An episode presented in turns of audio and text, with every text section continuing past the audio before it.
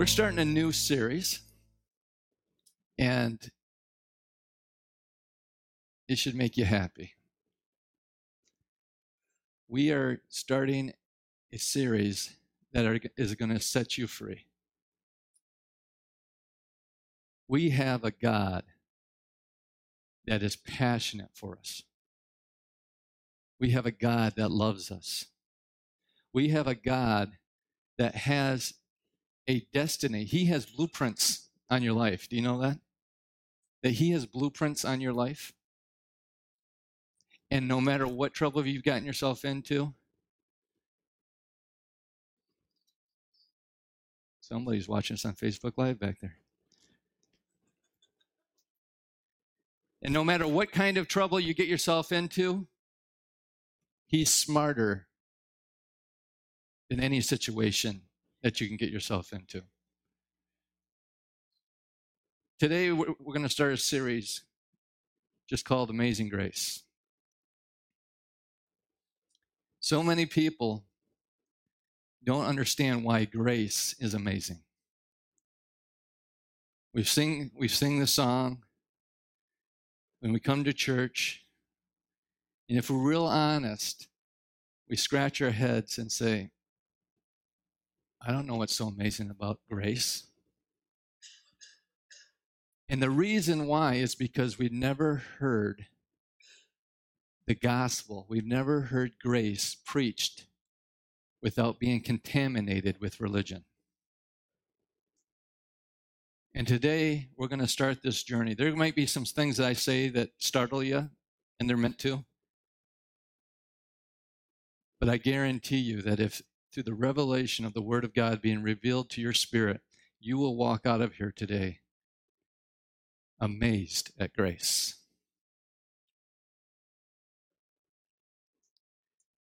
So, to start with grace, see, the, people think that the gospel just showed up when Jesus showed up on the scene. But this message of God wanting a relationship with humanity apart from our actions, apart from what we must do, was from the very, very beginning. If you go back to Genesis to the Garden of Eden, there were two trees representing two ways of relating with God. And we all know that Adam and Eve, what? They sinned, right? They fell. Have you, what was the sin? What was this heinous thing? What was this, this horrible atrocity that they committed? Can you bring my volume down just a little bit? Because I might get loud. That they committed that brought down the entire human race. What created this fall that caused mankind to enter into darkness? What was it? I mean, it, it had to be something horrible. Was it rebellion? Was it sexual immorality? I mean, these are all things that we talk about as being terrible. Was it lying? Was it stealing? Was it hatred? Was it greed? Was it murder? What was it that took down humanity? It was none of those things. It was something that many Christians are still striving to do today. Many Christians are sitting in services just like this, and they're being told to do exactly what Adam and Eve did.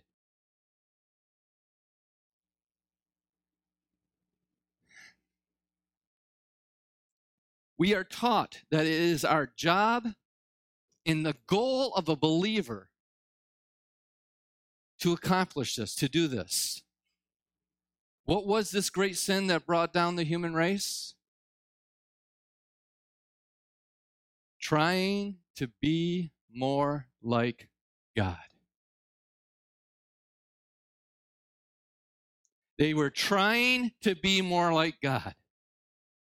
That's not such a bad sin, isn't it? That's not a great sin. How is that a sin at all to try to be more like God? Aren't we supposed to be more like God? Aren't we called to be more like Christ? Aren't we supposed to be Christ like? Aren't we supposed to be working to be more like Christ? Aren't we supposed to try to be more like God? It's a good thing, isn't it? Actually, it's a sin. They were deceived in believing that if they ate from the tree of the knowledge of good and evil, they would be more like God. To think that we can be more like Christ by our own efforts is the self righteous sin of unbelief. They thought they could do something. They thought, if I eat from this tree, I can become more like God. Have you ever heard that before? If you do this, this, and this, if you just pray more, if you just read your Bible more, if you just come to church more, if you just serve more, then you'll be more like God. You'll be more Christ like. If I just do something, if I'm just a better person, if I just sin less, then I'll be more like Christ. It's the same deception being sold to humanity over and over again, trying to accomplish something that you can never accomplish in your own strength, in your own ability. To think that we can be more like Christ by our own efforts is a sin of unbelief. And it's an insult to God. How insulting it is to God to think that you can do something to be like Him. And it's an insult to the cross, it's an insult to Christ to think that what He did and what He accomplished, then we need to add to it. We need to be righteous, more righteous. We need to be more holy. We need to stop sinning more if I want to be more like Christ. What a slap to the face of our Savior to think that you, He didn't accomplish it, that we need to do something to accomplish it. Christianity is not about trying to be Christ like. Christianity is not about trying to be Christ like. I, I, can see it on your faces. I already insulted some of you. And I did it on purpose. Christianity is not about trying to be like Christ, it's about receiving God's gift of righteousness and walking in it by faith. It's about receiving what Christ has done and believing it. It's about believing that we have been transformed by the Spirit of God in our spirits to be like Christ. That our spirit has been born again. This is a spiritual thing, it's not a carnal thing. This is a spiritual thing. Your spirit was reborn, birthed into the very image and likeness of Christ. And when you say that you have to do something to accomplish that, you're saying that he did not accomplish a thing. But don't we have to be more righteous if we want to please God? No. Your righteousness is but filthy rags. He wants you to rest in Christ's righteousness that you have received as a free gift. This is the key to the Christian life. But so many Christians are still eating from the tree of the knowledge of good and evil. Have you ever wondered what that tree is? I don't know. I, I think about those things, and I read some things that people have said about it and, and studied and pondered, and most people think that it was an apple tree. But we're going to see from Scripture that I think it points to something different. The tree of the knowledge of good and evil was a tree that promised that you could know God's righteousness and try to attain it through human effort. the knowledge of good and evil. You can know the righteousness of God, the goodness of God, and through human effort attain that goodness. We are not called to eat from that tree, even though many Christians eat from it weekly. Instead, we should turn from it and we should eat from the tree of life, which is resting in Christ and his gift of righteousness. Most people think that it was an apple tree. And they, they've seen pictures of it Adam and Eve naked with a leaf. And they got an apple. And some people think that the reason why it was portrayed this way is that in the Latin language, the word for evil and the word for apple is the same word. But it's probably more of a marketing thing that caused people to believe that it was an apple. What do you mean by a marketing thing? Well, in the 1900s, um, they had this temperance movement against drinking. See, people thought that, that apple cider was better for you than drinking water. Well, the problem with, with apple cider is it ferments, right? And people were getting drunk off fermented apple cider. And so the church, to ward off the evils of drunkenness, started putting uh, pictures out, advertisements of the tree of the knowledge of good and evil as an apple. What a great marketing thing, right? To get you're actually drinking the thing that caused humanity to fall. And the poor little apple has been picked on for ever since then. But Scripture doesn't say anything about an apple. Nowhere in Scripture does it say anything about an apple, but it does it does allude to another type of tree. Another type of tree. And I believe it was the fig tree. In Mark chapter 11, verse 12, it says, On the next day, when they had left Bethany, Jesus became hungry, and seeing at a distance a fig tree in leaf, he went to see if perhaps he would find anything on it. And when he came to it, he found nothing but leaves, for it was not the season for figs. He said to it, May no one ever eat fruit from you again. Why did Jesus pick on this poor little fig tree? What did the fig tree do? See, fig trees produce figs and then produce leaves. So if it had leaves, it should have had what? Figs. So it was proclaiming something, it was a hypocrite. It was showing that it should be fruitful, but it had no fruit. Jesus came to get fruit from the tree and it was empty.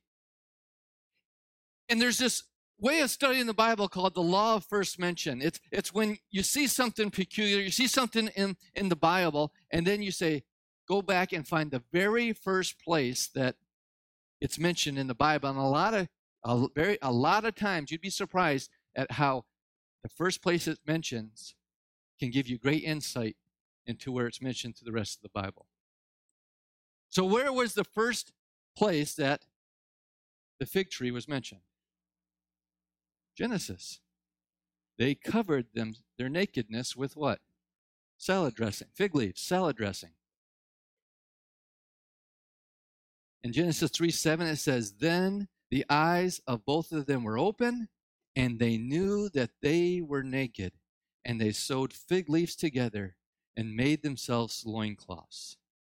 I believe that the, and we're going to see from other scriptures, that the fig tree was the tree of the knowledge of good and evil. It's interesting that Israel, under the law, was mentioned as a fig tree.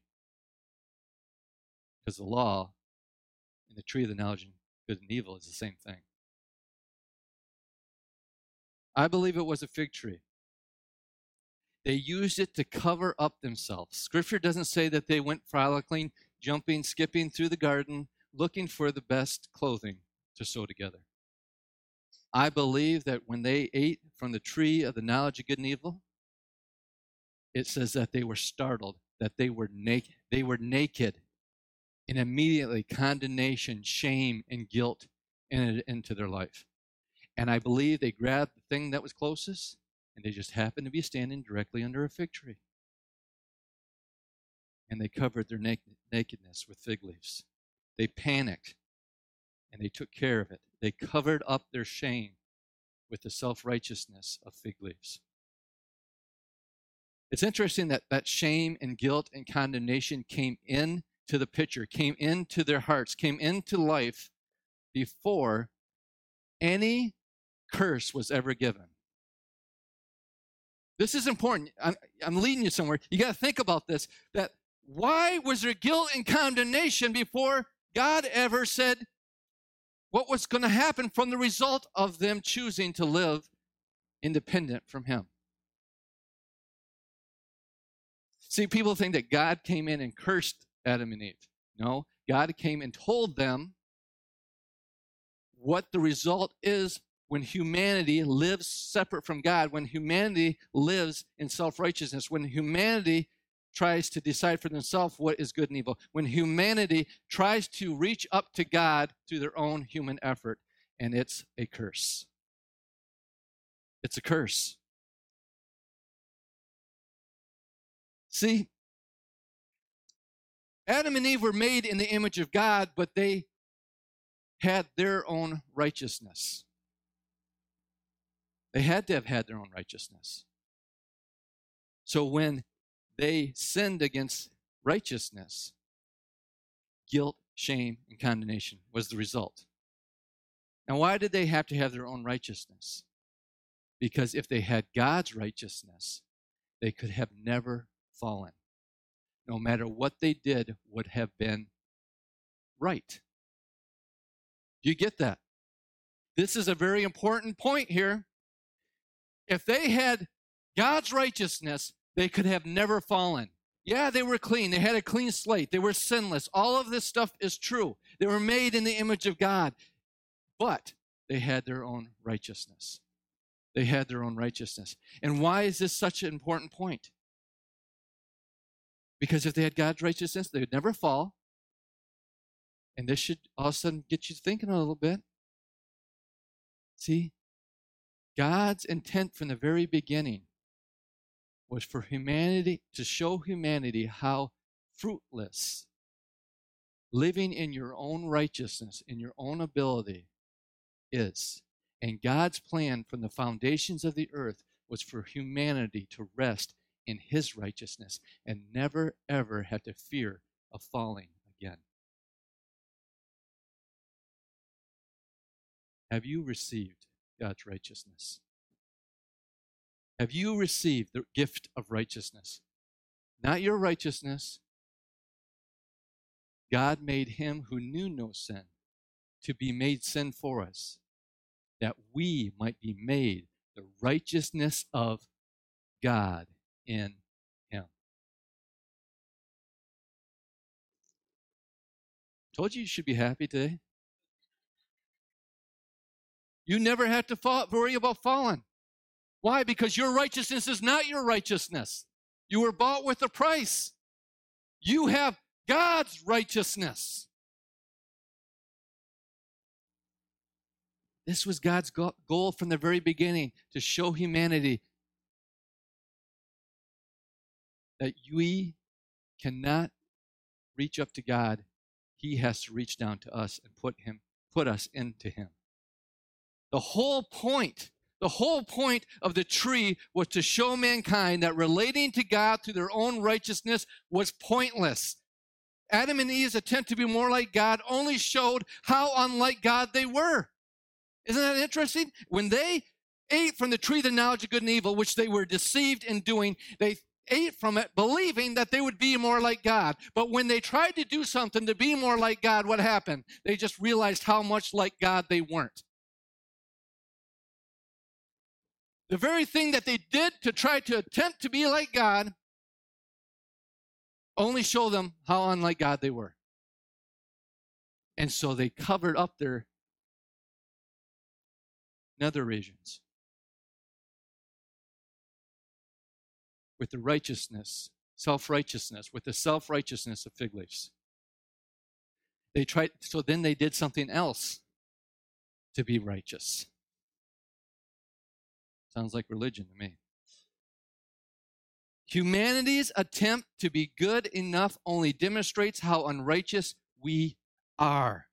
And we need to see how un- unrighteous we are in our self righteousness before we're ready to receive God's righteousness.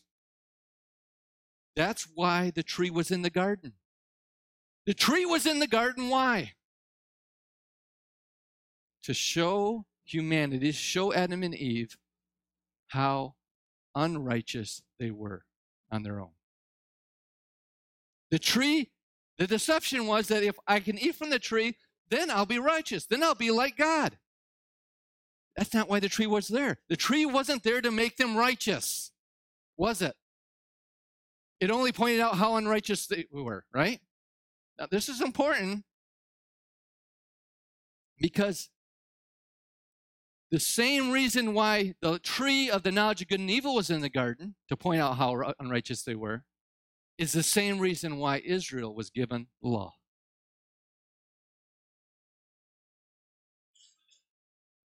The law was intended to show how unrighteous we were.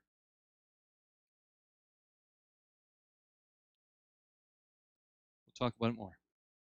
In Romans chapter 3, verse 10, therefore, by the deeds of the law, no flesh will be justified in his sight, for by the law is the knowledge of sin. Can the law justify you in the sight of God? No. What does the law do? The law is the knowledge of sin. The law isn't there to make you righteous. The law isn't there to make you holy. The law is there to give you knowledge. What kind of knowledge? The knowledge of how sinful you are how unrighteous you are. The fig tree was not there to make them more righteous, but it revealed how they didn't have God's righteousness.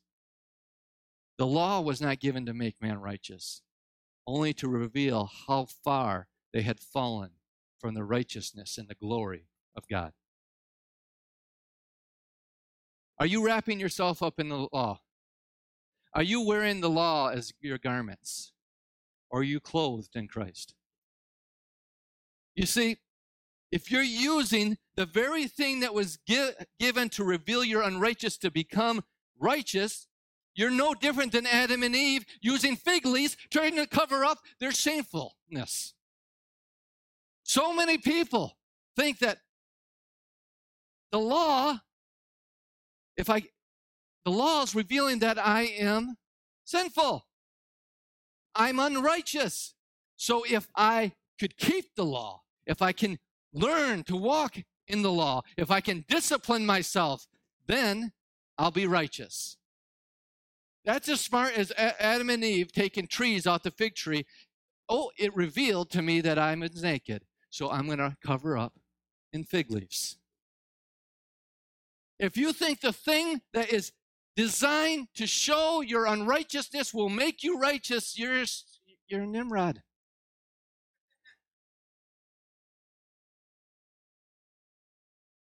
It's not, the purpose of it is not to sh- make you righteous. It's not to make you justified. It's to show, it's to magnify how unrighteous you are and how unqualified you are. But that's what we're taught. We're taught we got to try harder. We got to do more. I remember when I was in this hamster cage of religion and I was out with the men's group and I said, uh, pretty proud of myself. I was trying to live holy and right, righteous. And I said to my, uh, we were talking, I said, you know what? It's been two weeks and I have not sinned once. And just like that, I had to repent in front of them all. And all of a sudden, the law came up and said, You have been slothful. You could have spent more time in the Word, and you didn't. No matter how good you are,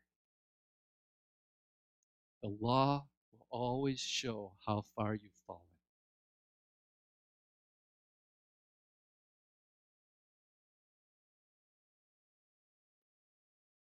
In Luke chapter 13, verse 6, and Jesus began telling this parable. So Jesus is telling a parable. He's telling a parable about what? Of a fig tree. He's telling this parable to the fig tree to who? The religious leaders, the Pharisees, and the scribes. He says, A man had a fig tree which ha- had been planted in his vineyard. And he came looking for fruit on it and did not find any. And he said to the vineyard keeper, Behold, for three years I have come looking for fruit on this fig tree without finding any. Cut it down. Why does it even use up the ground? And he answered and said to him, let it alone sir, for this year too until I dig around it and put it, put put in fertilizer and if it bears fruit next year fine but if not cut it down.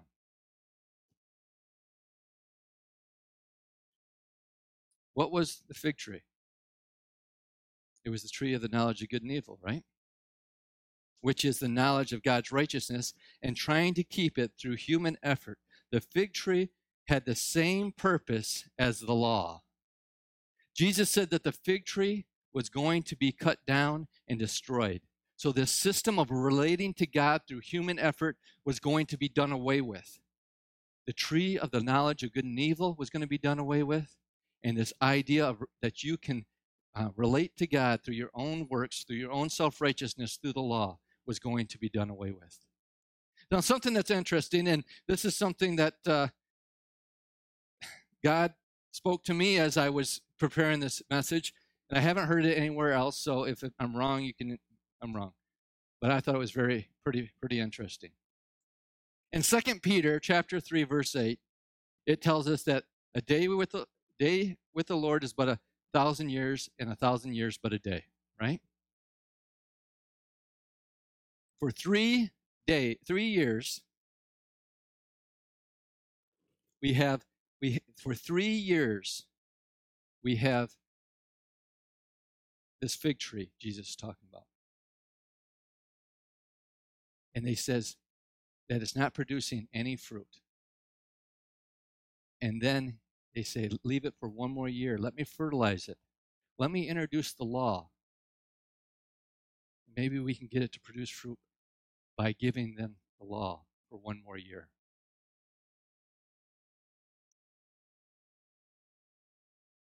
So if you have three, four, that's the fourth fourth year, 4,000 4, years, Jesus showed up on the scene to cut down that tree.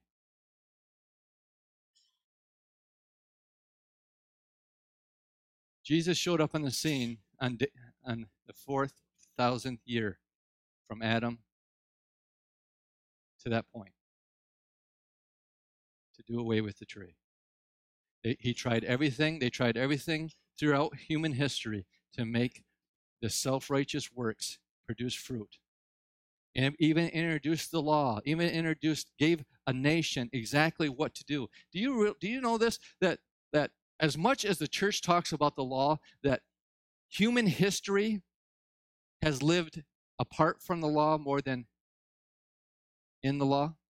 Law was just a blink of an eye in human history all the way up to Moses, to Mount Sinai, there was no law. It was of grace. And they were in an Abrahamic covenant that was the righteousness of God by what? Faith.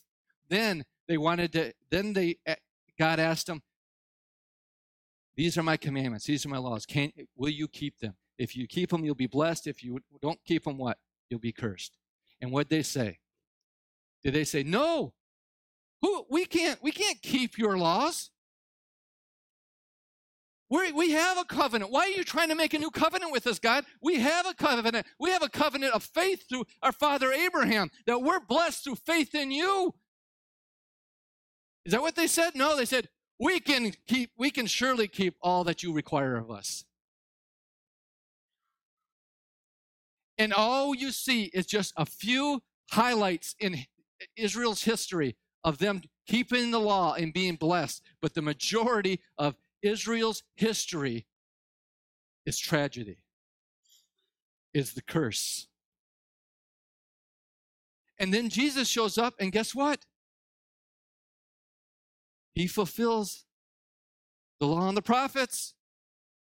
He gives us a new covenant. The old one has passed away, it's dead. So just that little brief moment in, in human history, and actually Israel's history, because the law was only for Jews, it wasn't for Gentiles, and we're all Gentiles here, I believe. You were never, ever, ever in that covenant. You were never under the law. But we, for some reason, we think that the Mosaic covenant is better than the covenant that we have in Jesus Christ. Most churches, most time, they spend all their time talking about the law. We're not even in that covenant. That's why we're Charis New Testament Church. Most Christians don't even realize that the reason why we're called Charis New Testament Church is to glorify and magnify the new covenant that we're in. Most people say, So you don't preach out of the Old Testament? As you can see, we've already done it this morning. No, we don't live in that testament. We preach the good news of the New Testament out of that testament because it's found throughout. Jesus is that red string that goes throughout the entire Bible. So Jesus showed up to destroy this system. Jesus warned that if you rely on this system, the system will destroy you along with it. Why? Because it has no life. Jesus cut down the tree and destroyed it, but he replaced it with himself, the tree of life, and we are to eat from him. I believe that the tree of life was an olive tree. Jesus is our olive tree. Jesus is our life. In Romans chapter 11, verse 16, it says, If the root is holy, the branches are holy too. So who is the root? The root is who? Jesus. Who are the branches? Well, and we are in just a second. But right now, it's talking about Israel. They were holy because of their father Abraham and the promise God made to Abraham. They were children of God because of the Abrahamic promise. But if some of the branches were broken off, if some of Israel was broken off, and you, being a wild olive tree, you guys are a bunch of wild olive trees out there, the Gentiles, were grafted in among them and became partaker with them of the rich root of the olive tree. Who's the rich root of the olive tree? It's Jesus. Do not be arrogant toward the branches. But if you are arrogant, remember that it is not you who supports the root. You can't do nothing for the root. You can't do nothing for Jesus. You can't help him out. You can't make his life. You can't you can't help him out with your salvation. You can't help him out with your holiness. You can't help him out for, with anything. Everything that we are comes up from the sap that's in the root. And the same sap that's in the root is the same sap that runs through the branches. But the root supports you. The children of Israel were the children of God, not because of the law, but because of Abraham. They were the descendants of Abraham. The ones that were broken off were those that remained in the tree of the knowledge of good and evil. Those that rejected Christ were broken off along with the law, that covenant.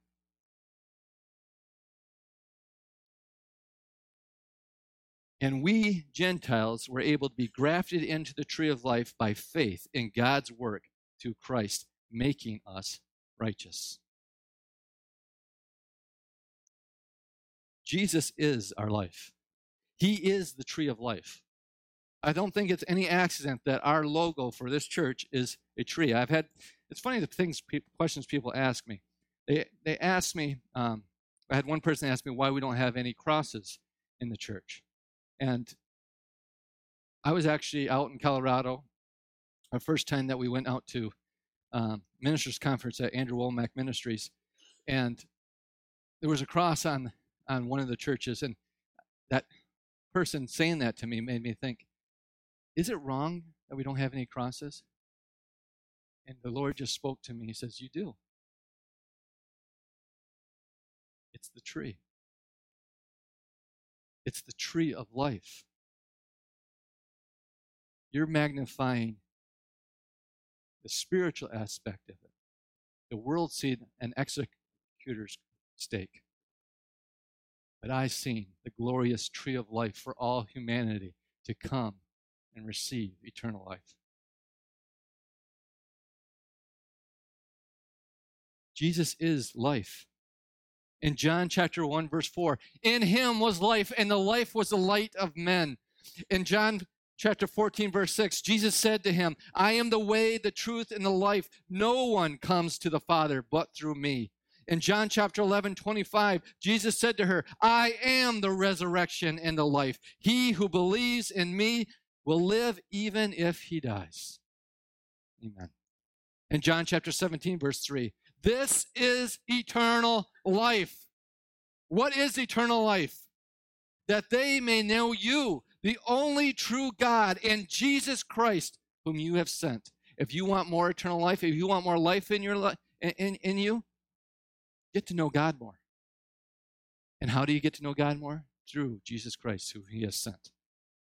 In Revelation 22, verse 1, then he showed me a river of water, of the water of life, clear as crystal, coming from the throne of God and of the Lamb. John chapter 7, verse 38. He who believes in me, as the scripture said, from the innermost being will flow rivers of living water. In 1 John chapter 5 verse 20, and we know that the Son of God has come and has given us understanding so that we may know him who is true, and we are in him who is true. In his Son Jesus Christ. This is the tr- this is the true God and eternal life. Jesus is the true God and he is eternal life and you are in him. You are in the truth in First John chapter 5 verse 11. And this and the testimony is this that God has given us eternal life and th- this life is in his son. You think Jesus is the tree of life? Do you think life can be found anywhere else except through Jesus?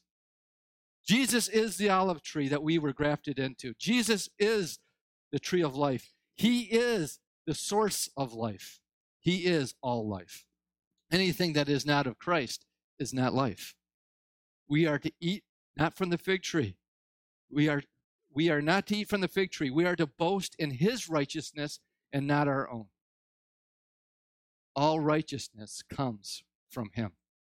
All righteousness comes from him. So where's your boasting today? Are you like me and say, hey, I haven't sinned in two weeks? And then the law pops up and says, oh, you were slothful. You could have done more. Where is your boasting? See, the, the fig tree boasts in self righteousness. I can do it. I, okay, maybe that didn't work, but if I do this, maybe this will make me righteous. This will be, this time I'm going to do it. This time I'm not going to fall. This time I'm not going to sin. This time,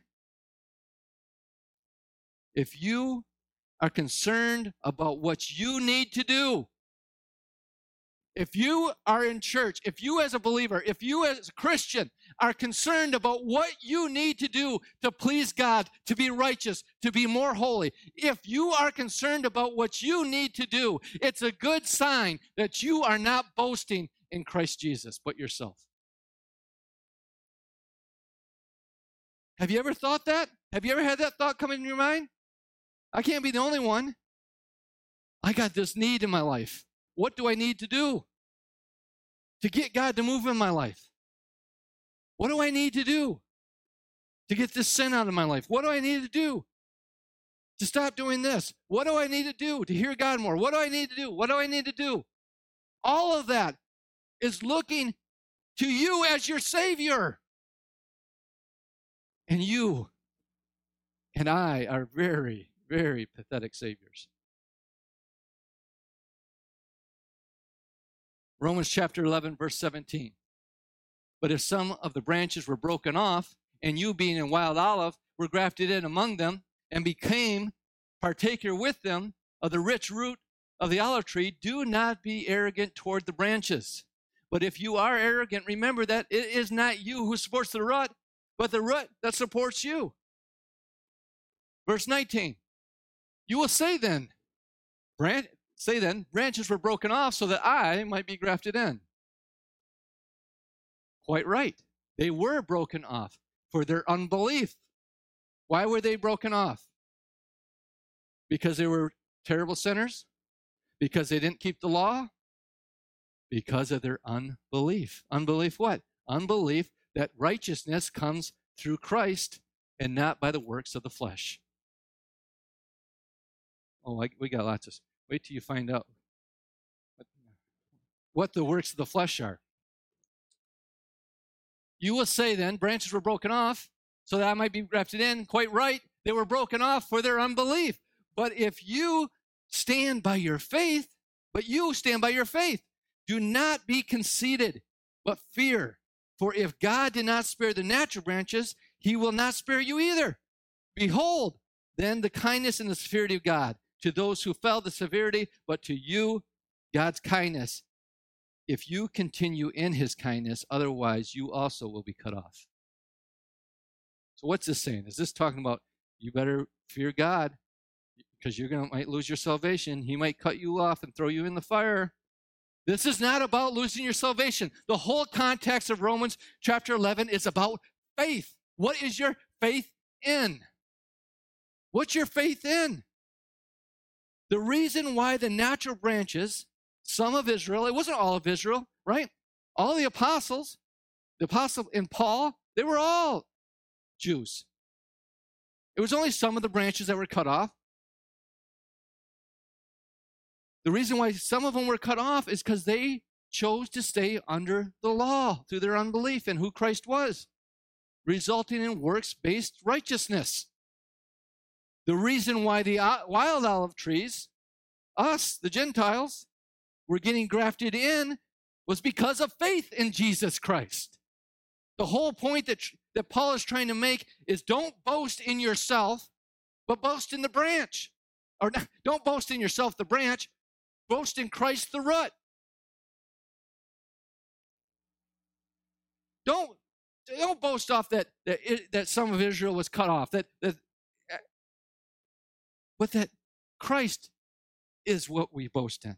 If you boast in the branches, it shows that you do not have faith in Christ. If you boast in yourself, if the branches say we have we we are better because we were grafted in and, and we have a, a more knowledge and more enlightenment and all this stuff, you're boasting in yourself and not in Christ, and you're doing the same thing that caused Israel to be cut off.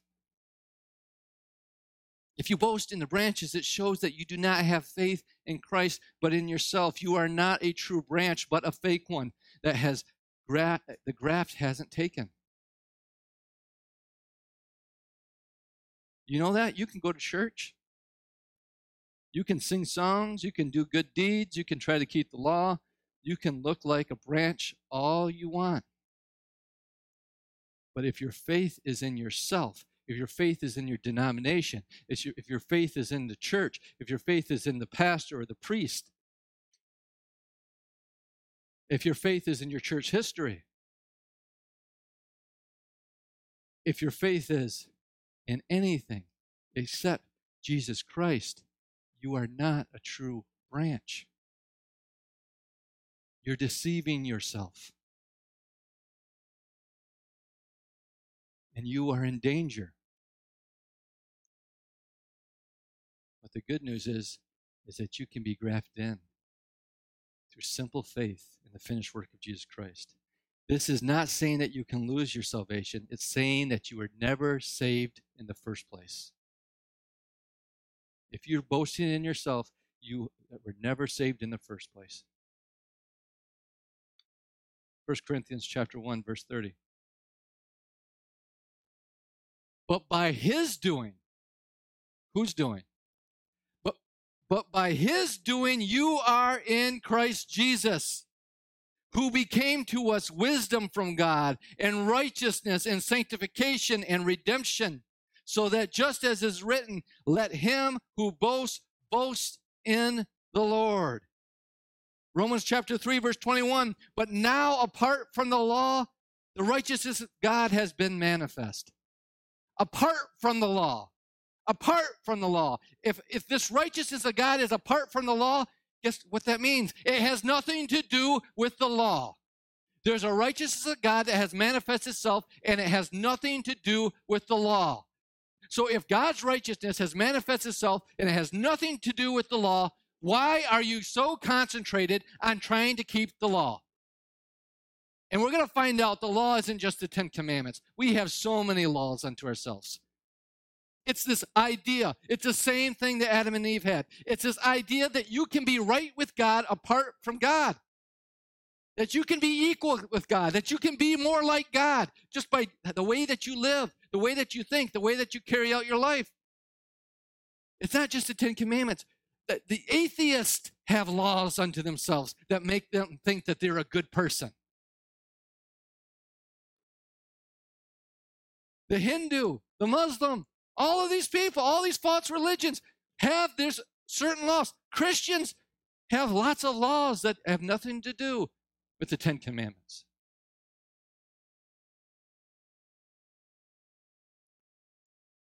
But now, apart from the law, the righteousness of God has been manifest, being witnessed by the law and the prophets, even the righteousness of God. Not your righteousness, the very righteousness of God through faith in Jesus Christ for all those who believe, for there is no distinction. There is a righteousness, the very righteousness of God that's available to who? All that believe. All that believe. Romans 3:27. Where then is boasting? It is excluded. By what kind of law? We can't even be made righteous with the law. Or what kind of work? Or, or works? Where's boasting? No, but by the law of faith in Christ Jesus. The mixture of law and grace. So you can be in the olive tree. You can put your trust in Christ Jesus. You, you can even be saved and you can still be eating from the wrong tree. You can be still eating from the fig tree. That's called a mixture of law and grace, and it's an, a disgusting, disgusting, lukewarm beverage. As a matter of fact, it causes God to want to spew you out of your mouth. See, so many people think that lukewarmness is you, I'd rather have you hot or cold, but because you're lukewarm, I'm going to spew you out of the mouth. So I so for some reason God would rather have you cold in the things of God, or he'd have you, you need to be on fire, doing a whole bunch of service, doing a whole bunch of works, doing a whole bunch of stuff for God. Why wouldn't he want people to be a little, do a little bit of stuff for God? Why does he either want you to do nothing for God or be super hot for God? It's because it has nothing to do with that at all. He was talking to the church, and they were mixing the law and grace. They were trying to put new wine in old wineskins. They were mixing the law and grace, and he'd rather have you completely in the law or completely in grace. But because you're lukewarm, a little of both, I'm spewing you out of my mouth. It's disgusting. Why? Because if you're completely in the law, the law can do its job and magnify your unrighteousness to the point that it brings you to your knees and you cry out for a Savior. Or if you're in grace, if you're totally in Christ Jesus and in grace, that's where, where God wants you to be. But what the church does is we dilute a little bit of law and a little bit of Jesus. And it's disgusting. God thinks that, okay, Jesus gets you into heaven, but now you're going to live your life on your own, through your own self effort, through your own works. That's what that's all about. I wasn't going to talk about that, but that's what that is. It has nothing to do with how on fire you are for the Lord. But unfortunately, the church is in this state of a little bit of law and a little bit of Jesus. I just need a little bit of Jesus. And I can handle from here. You got me saved, Jesus. Thank you. I, I can handle it from here. I can take care of myself now. Why? Why, why, why is the church in the state? How do I know it's in this state? Because we say we need to be more holy. We need to be more Christ like. We need to be more righteous. We're trying to earn what has been given freely. We're trying to be blessed and we're trying to avoid punishment. Does that sound normal to you? Do you hear that? We need to strive to be more holy. What God needs to have revival in the land is we need to be a righteous generation. We need to work on our righteousness. If you don't tithe, guess what's going to happen? God's going to curse you. Have you heard that? We mix it. We're eating from the wrong tree. The Bible states the Bible starts with this tree that brought death and a curse to mankind, whose leaves could not heal the nations. But it finishes with a tree, the tree of life, whose leaves are for the healing of the nations, which breaks the curse and brings eternal life. In Revelation chapter 22, verse 1, then he showed me a river of the water of life clear as crystal, coming down from the throne of God and the, of the Lamb. In the middle of its streets, on either side of the river, was the tree of life bearing 12 kinds of fruit, yielding its fruit every month, and the leaves of the tree were the healing of the nations. There will no longer be any curse, and the throne of God and of the Lamb will be in it and his bondservants will serve him. And there will no longer be any night, and they will not have need for, of light of the, of, the, of a lamp or the light of the sun, because the Lord God will illuminate them, and they will reign forever and ever.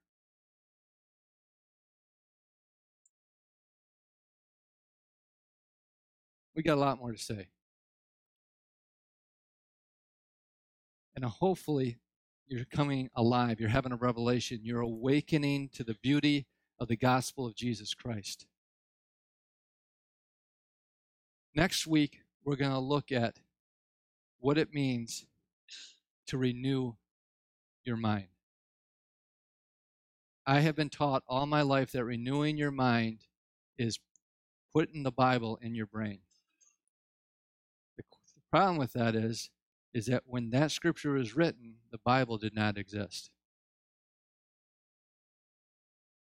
So, what does it actually mean to renew your mind? Do I believe that the Bible aids us in renewing our mind? Yes. You want to know why? Because this is spirit and this truth. And guess what? Your born again spirit needs something to agree with. It gives us something to agree with. This is just a mirror to show what is already inside you. But we need to renew our minds. We have to leave the, the carnal mind and learn to walk in the spiritual mind. God, you are born again if you are in Christ Jesus. The righteousness of God dwells within you. We need to start learning to walk in the Spirit.